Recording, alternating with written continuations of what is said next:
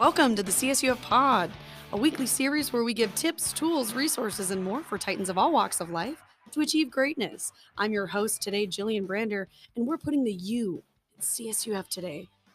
We're going to talk about how your body reacts to stress. Stress, do you feel me? Today we'll chat about how chronic and acute stress affect our decision making abilities and ways to recognize and respond to stress in our bodies. Trigger warning today in this week's podcast, we're going to be talking about stress, potentially talking about sexual assault, PTSD, and other mental health issues. So if you are um, affected by any of those things, this is your warning. So just to mentally prepare yourself. Alrighty, today we are with Dr. Dust. Say hi, Dr. Dust. Hi, Dr. Dust. Oh my gosh. Oh, wow. I can't. I can't. This is too good. Dr. Dust is a lecturer in the Department of Public Health, is a combat veteran of the Iraq War, and returned home with PTSD. His quest to understand his PTSD led him to complete a PhD in health promotion sciences with a concentration in neurocognitive sciences. No big deal. Just a little thing. Just a little thing.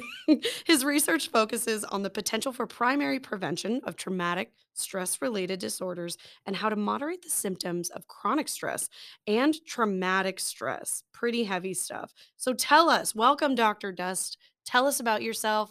And we're so excited to have you. Hey, Jillian, thanks for having me. Excited to be here as well. Um, I wasn't supposed to be a, a PhD. I was supposed to be a business consultant. Oh, Yeah, I uh, started my graduate school in uh, the Master's of Business Administration program at Claremont Graduate University. oh, And it was there that I had a course that changed my life. And it was a course called Executive Mind. oh. And so this course taught me mindfulness meditation in order to better regulate my nervous system to make better business decisions. Ooh. Because when we are under high levels of stress, we're basically dumb teenagers. Oh, Because- no. Yeah, because the cortisol that's excreted in our in our systems uh, through the fight or flight response chemically cuts off access to the executive functions of our brain. So our prefrontal cortex is not able to fully do its job of inhibiting the impulsivity, uh, emotion laden decision making that we do from our midbrain region. Teenagers don't, well, human beings don't necessarily fully develop their brain until about the age of 25 or so. I feel like it takes so long. and actually, women are a little bit faster in their development of their brain regions than men. So that's why women mature a little bit faster, I think, or have a little bit better decision making um, apparatus in in their teenage years than men do. Um, so what happens is the the frontal lobe, the prefrontal cortex, that's all our executive function stuff. It also affects uh, those with ADHD, like myself. Um, basically, chronic stress inhibits your ability to make sound logical decisions because they happen on impulse. And so I became fascinated with this whole brain body connection um, from this executive mind class because I noticed when I would meditate that I was less reactive to my surroundings. All right. And so one of my, my famous story that I tell is uh, when I was stationed at Fort Irwin, um, uh, after I got out of the Iraq, uh, got back from Iraq in January of 2006, uh, wife and kids and I we were in a Honda Odyssey minivan driving down the 15, and there was a pile of trash on the side of the road. Mm. And I just reacted as if I was still in Iraq. I stepped on the gas, swerved away from it, and accelerated out of the kill zone. And my family's like, Dad, what's going on? And what I couldn't understand was why my behavior happened instantaneously. I didn't get a chance to think about it. It just did it. As I became more familiar with how the brain works and how our nervous system um, works and things, it started to make sense that, oh, because I was blown up by an IED in Iraq, Mhm. that was and actually it was a, a road sign turned the wrong direction um, uh, is what was the like the, the the cue for for the trigger guy um, fortunately he blew it up about a second too early and all i got was a face full of engine oil and rocks and debris and that kind of stuff and uh, i didn't suffer any any worse injuries um, up in the turret of the humvee um, But oh my god. my brain said anything on the side of the road is a threat Wow. Okay, so one trial learning is essentially what happened. You know, it happened one time, and because we are we're wired to stay alive, my amygdala started saying, okay, anything on the side of the road's a threat because you know um, in Iraq we also had uh, they would have animals, uh, dead animals on the side of the road. They'd Mm, shove um, uh, artillery shells and mortar rounds and stuff uh, inside wow. of them and use those for IEDs. And I didn't understand why I would freak out because, like, I know I'm not in Iraq. I know nothing here is going to hurt me. And so then, as I as I started to learn more um, with mindfulness, it brought awareness to my body and the sensations that's going on inside the body. Your nervous system is trying to cue you into saying there is some kind of perceived threat and this happens at the subconscious level very quickly because if it didn't, we wouldn't survive as a species. We'd be too slow. We'd be exactly too We slow. sloths. Nope. We got to jump away from those saber-toothed cats down to the Brea tar pits, Exactly. you know? or else you end up in the tar pit. Exactly. That's incredible. Can I ask a question? Sure. I feel like, you know, when someone's under chronic, I've been under chronic stress and, you know, have had to go through, you know, weekly meetings with groups on how to, you know, come down from a very stressful situation. And it's insane how it affects, stress can affect everything. Mhm. And I think it's one of those things, how do you see it coming before it's too late? Right. And, and so that was kind of one of my my things with my dissertation research was uh, I became fascinated with the idea that we could possibly prevent the development of PTSD after a traumatic event if we're able to strengthen our nervous system's ability to withstand stress physiologically before we have we have a traumatic Mhm. event because you never know when a traumatic event's going to occur.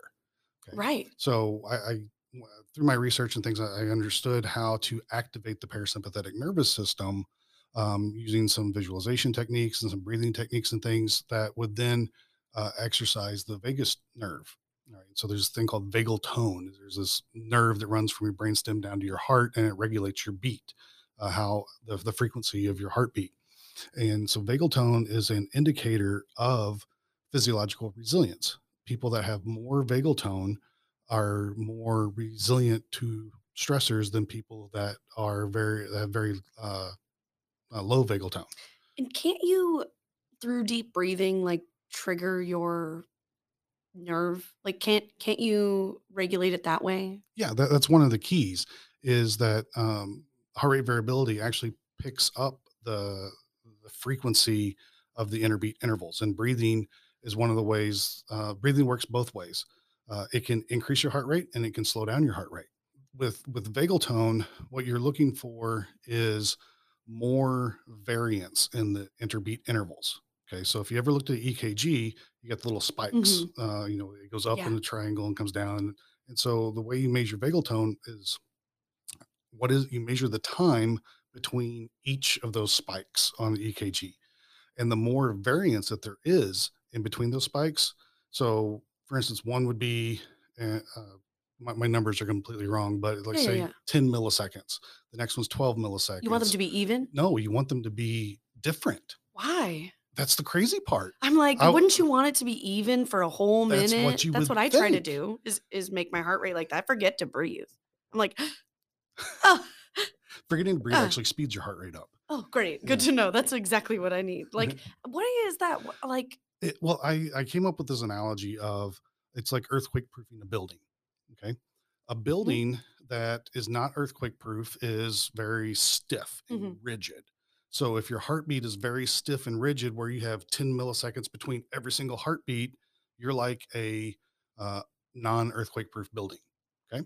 Now, an- Gotcha. an earthquake proof building, it's earthquake proof because it can move go with the flow. it can go with the flow. So your your heartbeat can be 12 milliseconds, then 10 milliseconds, then eight, then 15, or you know the, the numbers aren't exactly right. It's just uh, That makes sense example. though. So you- you're that is what is going with the flow. And so what you can do is through breath counting exercises, this visualization exercise that I call uh, resourcing that I learned from the Trauma Resource Institute uh, in Claremont. This resourcing exercise is bringing to mind a positive event, a person, place, thing, something that brings you happiness and joy. And it intentionally activates your parasympathetic nervous system, which is the rest and digest side. It's the antagonist to the fight or flight, the sympathetic arousal Right. right and so I, I got fascinated with this because our our sympathetic arousal happens instantaneously keeps us alive And that's our is that our fight? That's our fight or flight. Oh. And so there's it's fight, flight, freeze uh, is is the the Mm. three uh, different categories or, or states that you can go into. Didn't even know about freeze. You you want to go, you want to take off, you want to fight, you want to scream, you want to do whatever you can, but you can't. You're in this tonic Yeah. state of immobility, and what goes along with that quite frequently is disassociation. Mm. And so you will physically be there, but mentally you won't because it's a protection measure. Right. And so you you disassociate, and that's one of the reasons why um, witnesses, personal testimony from victims in sexual abuse cases isn't good because they probably won't remember it, Right. Right. and, And, get- then and that gets held against them. right. Like, oh, you can't remember the sexual Every assault. details because your mind is disassociating from that experience. Exactly. Once the event is over, you have a, a termination of the defensive response. Uh, and that's one of the problems that kind of comes in with, I think, the development of PTSD. Mm. Is as I was talking about earlier, if you were thwarted from doing your defensive response that you wanted to do, you can get stuck in that feedback loop and it just keeps going and going and going because it doesn't know that it's over. And so if it doesn't terminate the defensive response, um, then you still have all that sympathetic arousal going on At on the a da- same time. on a daily basis. Kind of thing. That's where chronic stress can, can, Chronic can come from after a traumatic event. Mhm. Um, and so I, I got to look at it and go, okay, so if sympathetic arousal happens instantaneously Right. and parasympathetic arousal doesn't, though, all right, it doesn't always come back online like it's supposed to.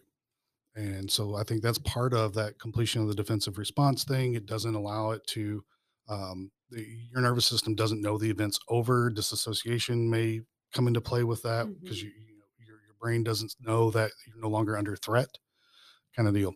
Um, and so I think PTSD um, partially develops from from that, um, but also just the traumatic experience itself. Um, and so my my research went in the, the way of looking at, all right, if I can consciously activate my rest and digest, that parasympathetic side of things through a breath counting or a visualization uh, resourcing exercise, then can we increase our vagal tone? You know, like people may have PTSD and not even know it. We all have nervous systems. Right. we all have stress. You know, when when you get hit with a traumatic event, you get knocked out of what we call your resilience zone, Mm. right? And so you have, uh, you know, these upper limits, these lower limits. Everybody's a little bit different. You know, you saw, see some people are just super even keeled all the time. Um, they don't, nothing really gets them up or gets them down, kind of Mhm. thing. When you have other people that are just, you know, off the charts, up and down, Oh yeah. kind of deal. Um, and so a traumatic event can knock you outside of your body's normal range. Okay. Uh, and then once once you develop PTSD, you stay outside that range. You're either kind of stuck on high or you go down stuck on low. Um, so when you're up on the high level, it's hypervigilance, um, you know, Anxiety. anxiety, you know, everything's a threat. And then once you run out of your body's ability to uh, Produce those hormones. produce hormones, Yeah. you crash, and it has to have a way to um, you know rebuild itself, and so that's why it crashes down into that low zone that looks like depression, um, you know, lethargy, lose interest in things that you want to do, that kind of stuff, and then once your body is recovered, boom, it goes back up to the top again. You never come back down to that middle zone, and I have this sneaky suspicion that uh, the majority of substance abuse Mm. problems that people with PTSD have is this um, attempt to regulate their nervous system via substances. Um, Yeah. and I would much rather regulate my nervous system by being in tune with it and knowing what I can do um, through thought processes and breathing exercises to notice that, okay, I get this tingly sensation in my chest. I don't know why, but I know that I can move my attention to Mhm. another part of my body and, and my brain will be distracted long enough that I can kind of bring that down, or I can put my hands on the table or Mhm. my feet on the floor and notice the sensation behind those. And that keeps my brain uh, occupied. Yeah. Because our brain's not a good multitasker at all. and that's like what what we're gonna say like stress affecting your decision making Mhm. being stressed like that i don't like to sit with stress but like you need to so that it doesn't get worse Right. Impulsive decisions you know people go on shopping sprees and they're like oh my god i'm just so depressed i have no money Yep. right like it can affect It's your life vicious cycle. it's a vicious cycle it doesn't have to be and i i asked you a question what have we done? What have our bodies adapted to to deal with this like fast paced, you know, financial stress, whatever relations, whatever kind of stress you have? How how have you, you know, over time adapted? I loved your answer. It, it It hasn't. ha- it hasn't. No, our, our nervous systems are still hanging out down by the La Brea tar pits, waiting for saber tooth cats to jump out and eat us. It's like the best analogy. Like I could be sitting in my car having anxiety from a previous car accident years ago and being like, that's what feels like a saber-tooth tiger. Like it mm-hmm. absolutely does. What do I tell myself to shock us out of that and to like not relieve us necessarily? What can what can we say that it's that's gonna make ourselves believe it? Uh, It's not necessarily what you can say because when Mm. you're when you're triggered like that, you're not thinking logically. You know, Ah, you're back to that midbrain region because it's a fight or flight.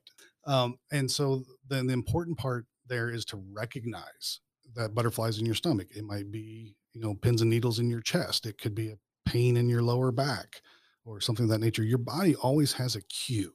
The problem is we're not very good at listening. Most of us, uh, our stress comes from things that either we have no control over oh, I hate it when I don't have control over everything. What the or, heck? or it's so minor that it's it's actually kind of I don't say mirroring it, it- it's covering up a bigger issue. How do you um you know when someone is going like before they experience a stressful event, what are your tips or guidance? You know what I'm saying? Like other I know you mentioned like be aware and like knowing these things is a is a great first step. Yeah, and so there's um, some scenario kinds of things that you can do. You can visualize what the event's going to be. So, for instance, um, like when I was in my MBA classes, uh, one of the exercises we did was, you know, imagine um, a difficult conversation that you have to have with a, a subordinate or a Mhm. coworker, or you're asking for a raise or something, and and you just kind of monitor all the thoughts that are going on inside your head as to what could happen Right. What if? and exactly the what if side of things and write them down. And the key part though is to pay attention what's going on inside your body sensation wise as you think about these Heartburn. possible scenarios. Get heartburn real bad. Yeah, you get heartburn, your mouth could go dry, your shoulders get tensed up around your ears, you're clenching your jaw, um, get hot, um, all these physiological reactions. And that's your thoughts driving your body. And it says, oh, okay, you're thinking about this. So, well, I might as well get prepared to fight or flee. And just recognizing those things. Yeah. And, and that's where my mindfulness practice, like I said, comes into play is when I'm focusing on my breath and I notice a thought pop into my head, you don't judge it. You just notice it's a thought and you let it go. And then you come back to the breath and you know that you're going to have thoughts. And just that simple practice of recognizing, oh, my my thoughts have wandered away from the sensation of the air coming in, my belly rising, going back out, or if I'm just counting one on the inhale, two on the exhale, and next thing I know, I've I'm at seven or eight, but I don't remember saying three, four, five, six kind of thing. Yeah. It's like, oh, okay, I had more thoughts. And what that does is it train you trains you to recognize that a thought is just a thought. A thought's not you. It's not a Right. fact. It's not a fact. Exactly. It's um, most likely a fabrication of the future, and we get all amped up about it We don't even know it. and we don't know We if it's going to come true or now. not. Exactly, exactly, because our brains don't know the difference between us thinking about it and it actually happening. Are our So- brains so dumb? I mean, it should know by now, you keeps know. us alive. you know, I mean, uh, you know, I guess give it that, give that to it. so you know, and and that was one of the things that I picked up when um, I was going to the VA for Yeah. group therapy sessions. I would leave there more stressed out than when I got there, Yeah, let's. kind of I thing. was going to ask Uh, you about and- your experience. so a lot of it was because it was, you know, re-traumatizing because you'd hear somebody else's story or I'd have to tell my story. And most of the, you know, the the gold standard approved therapies for PTSD um, cause you to relive yeah, the experience. You know, um, I did do cognitive behavioral therapy through the VA, but it wasn't until after I'd already learned pretty much to master my nervous system. Mhm. Um, and so with cognitive behavioral therapy, it helps you to reframe traumatic experiences and things, but you have to write them down. You have to be able to vocalize, you know, what happened. And then um, if I wasn't able to monitor my nervous system in real time and recognize as I start to think about a traumatic event, I start to feel this sensation come up in my chest, I can pause and I know I can stop and I can ground myself, which is a, a meditation technique where I'm noticing the sensation of my butt in the seat or my feet on the floor. And that's something I would do when I was driving because that trash on the side of the road thing, it took me about six months to to work through that process of retraining my brain to to okay, you're in Southern mm-hmm. California, there's nothing trying to blow you up, Yeah. you'll be okay, kind of deal to change that program that was running in my head every time I was triggered by the if trash accelerate out of the kill zone Yeah. program was running kind of deal. So And- that's what you would do. You would you would literally just think about your body Mhm. in that moment. Yeah, I would notice the sensation. Sensation's the key part because sensation works at the brainstem level. I think if we we practice bringing to mind a, a positive person, place, thing, something brings us happiness or joy, That might be better. that will be better a better way to connect with the sensations because it's a positive sensation. You can tell the difference between a positive sensation, a negative sensation, and a neutral sensation. But let me ask you a question. What is something in your life that brings you happiness or joy? What's your Hmm. what's your favorite place to hang out with your partner? I would say this place called Campland, San Okay. Diego, Mission Bay. It's amazing. And as, as you're talking to me about that, you got a little bit of a smile. I totally am. Yeah, because again, your brain doesn't know the difference. I feel like I feel like I just experienced part of your class and it was very valuable for me. Thank you. Thank you for that. I definitely feel like better. Yeah, and I even got a little tingling sensation in my chest because we have these things called mirror neurons. And they're a little bit on the debunk kind of side of Mhm. things, but um, when you're around other people that are happy and you sense joy in them and things, you know, you pick up on that. You know, so just the same way as if you're around somebody that's that down and depressed and things, Yeah. you'll pick up on that as well, and you'll become down and depressed. Mm. But if you're around with somebody that's happy or they just had some kind of epiphany or things of that nature, like, oh, that's kind of cool. And it distracts you. Exactly. And That's so it's- literally just distracted it, me. it stops that train, that negative train from getting out of the station. Um what are some everyday things that you know how our bodies respond to stress? What are some everyday things that people who have may have chronic stress and not know it? Like you said like if you could bullet point three things for someone to do that would improve their brain mental state. Uh, my favorite is breathing. breathing. It sounds so simple it doesn't sounds it? sounds so simple, but but, i can't breathe sometimes. You know, it's it can be really hard to do. I mean, because I remember my first uh, when I first learning to meditate, I was like five minutes felt like five hours. because I had all these thoughts running through my brain and and going- I'm like I, I can't meditate because I had this misconception that when you you meditate that means that you have zero thoughts your brain's just clear this empty space kind of thing where is that? I want to find and- it. and maybe after you meditate about 10,000 hours you might get to that point you know a buddhist monk kind of deal but um, once I realized that the whole purpose of the exercise was to recognize that I had a thought and bring my attention back to the breath without judgment, it's like, oh, now it's a game. There, I mean, even my watch has an app on there where you know it tells me, hey, let's do some mindfulness and let's work on our breathing technology kind of thing. And so you, there's so many apps out there. My favorite is Headspace. Um, Ooh, I love Headspace. I've seen their things on Netflix. yeah, too. yeah. There's uh, that was going to be a resource I'll, I'd send students to, is, or anybody really to, is if you've got a Netflix account, go to the Headspace videos. That's a really great primer on mindfulness, and and I really think that's where you start is with your breath, um, because you, with your breath, uh, how it's controlled can control everything else. Because like I said earlier, if you're having these short, um, short, fast breaths, your nervous system's going to think there's a threat that it didn't pick up and it's going to go into a fight or flight state. If you're having longer, deeper breaths, um, then your nervous system's going to say, oh, okay, I can chill. And it's going to slow the heart rate down.